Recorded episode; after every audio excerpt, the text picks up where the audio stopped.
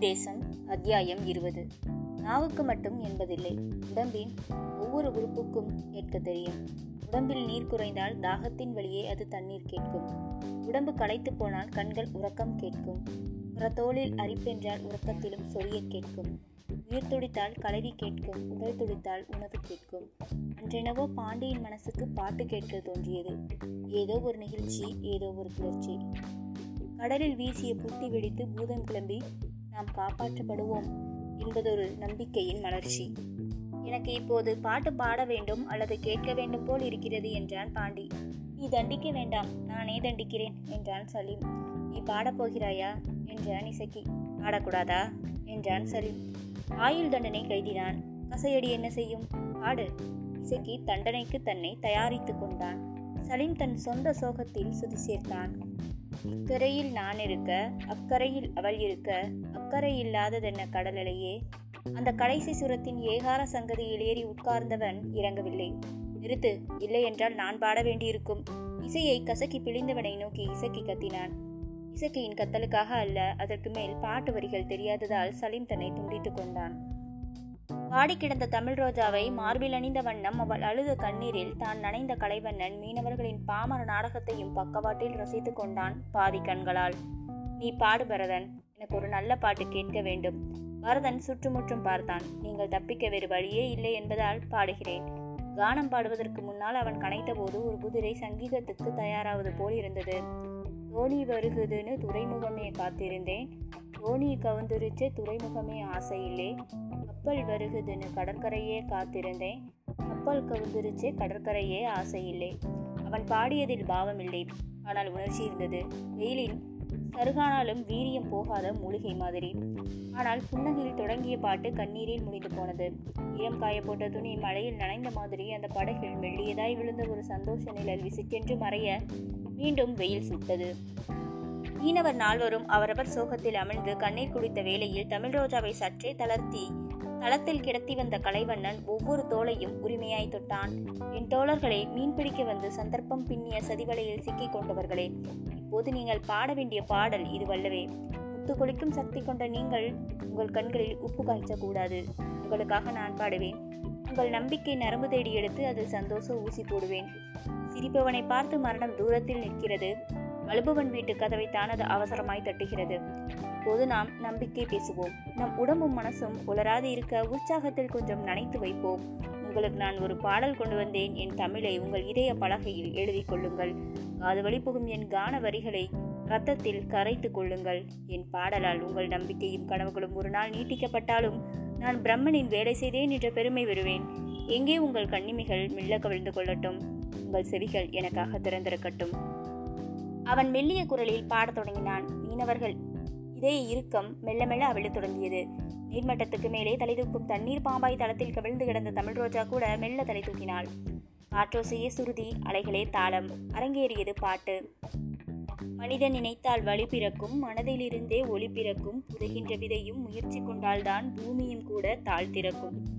கண்களில் இருந்தே காட்சிகள் தோன்றும் களங்களில் இருந்தே தேசங்கள் தோன்றும் துயரத்தில் இருந்தே காவியம் தோன்றும் தோல்வியிலிருந்தே ஞானங்கள் தோன்றும்.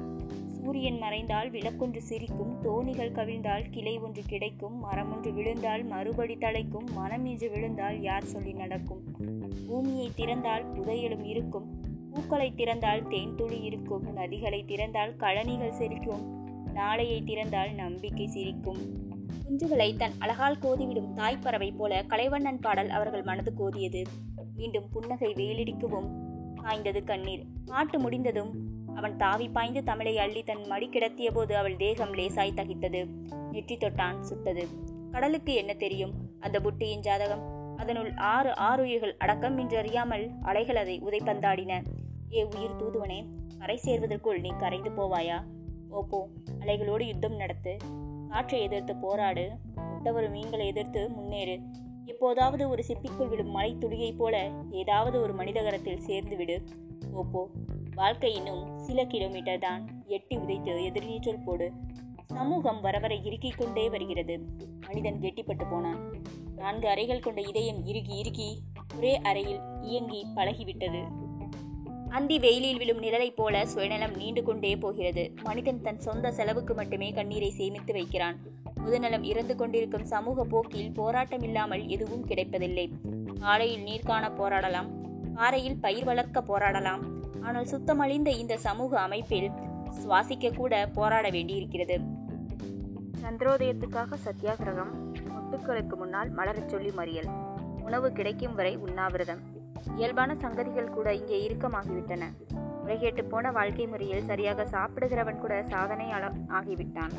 காணாமல் போன மீனவர்களை மீட்க போராடாமல் தீராது என்ற முடிவுக்கு வந்த மீனவர் சங்கம் அடுத்த நாளே அதை அமல்படுத்தியது. மூவர்ண கொடிகள் கோட்டைக்கு முன்னேறும் நேரம் அது. ஆண்களும் பெண்களுமாய் சாலையின் இருமருங்கும் அறிவிப்பில்லாமல் அணிவகுத்தார்கள். குறிப்பிட்ட அமைச்சரின் கார் தூரத்தில் வருகையில் பத்து வயதுக்கு உட்பட்ட குழந்தைகள் தாழ்ச்சாலைகள் தாமரைகளாய் தரையில் பரப்பினார்கள். மனித செங்கற்களால் கட்டப்பட்ட வேகத்தடை கண்ணிமைக்கும் நேரத்தில் நடந்து போன இந்த அதிர்ச்சி கண்டு கார்கள் மாரடைத்து நின்றன. என்ன? என்னவாயிற்று? அமைச்சர்கள் இறங்க பாதுகாப்பு அதிகாரிகள் படபடக்க நேர்முக உதவியாளர்கள் கோப்புகளால் தங்கள் மார்புக்கு கவசமிட்டு குதிக்க வாகனங்கள் வரிசை கட்ட கூட்டம் கூச்சலிட அமைதி இழந்தது அந்த இடம். என்ன? என்ன கோரிக்கை உங்களுக்கு? ஏன் இந்த போராட்டம்? ஒலிபெருக்கி தேவையில்லா கட்டைக்குரல் அமைச்சர் கத்தினார்.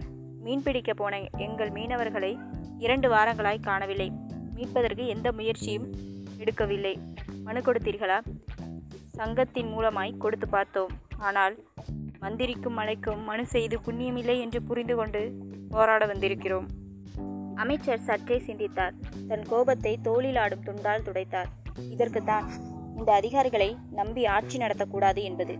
என்னிடம் அளவா கொடுத்திருக்க வேண்டும். கொடுங்கள். நகல் அவரிடம் நீட்டப்பட்டது. படித்தார். முதல் பக்கத்தை இழுத்து கூட்டவே மூன்று நிமிடங்கள் ஆகிவிட்டன.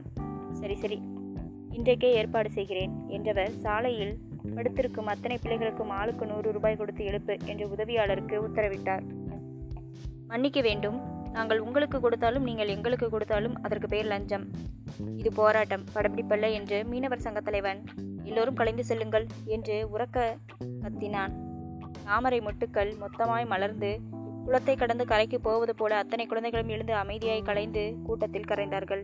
சற்று நேரத்தில் அந்த கூட்டம் ஒழுக்கை தலையில் விழுந்த மலைத்துளியாய் வழிந்து போனது.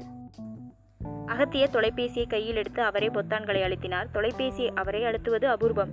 அப்போதெல்லாம் அவர் ஆவேசத்தில் இருக்கிறார் என்று அர்த்தம். அந்த தொலைபேசியின் பொத்தான்களுக்கு மெல்லிய இறகின் ஸ்பரிசம் போதும். ஆனால் அவர் அழுத்திய அழுத்தில் தொலைபேசி துளைபேசியாகிவிடும் போல் இருந்தது. ஐஜி அவர்களே இன்று மாலைக்குள் என் மகள் எங்கிருக்கிறாள் என்று தெரிய வேண்டும். இன்று அல்லது நாளைக்குள் தெரியவில்லை என்றால் அதற்கு மேல் சொல்ல வந்த கெட்ட வார்த்தைகளை தொலைபேசியை வைத்துவிட்டு பேசினார். ஏசி அறியில் உடம்பு சுட்டது. கடல் அதோ அதோ என்றான். கட்டுமர கிழவன் என்ன? எங்கே? என்றான் இளைவன் அவன் விரல் காட்டிய திசையில் பாய்ந்து குதித்து புட்டியை கைப்பற்றினான் இளைஞன். பாவம் இருவருமே படிக்காதவர்கள். நன்றி அடுத்த அத்தியாயத்தில் சந்திப்போம்.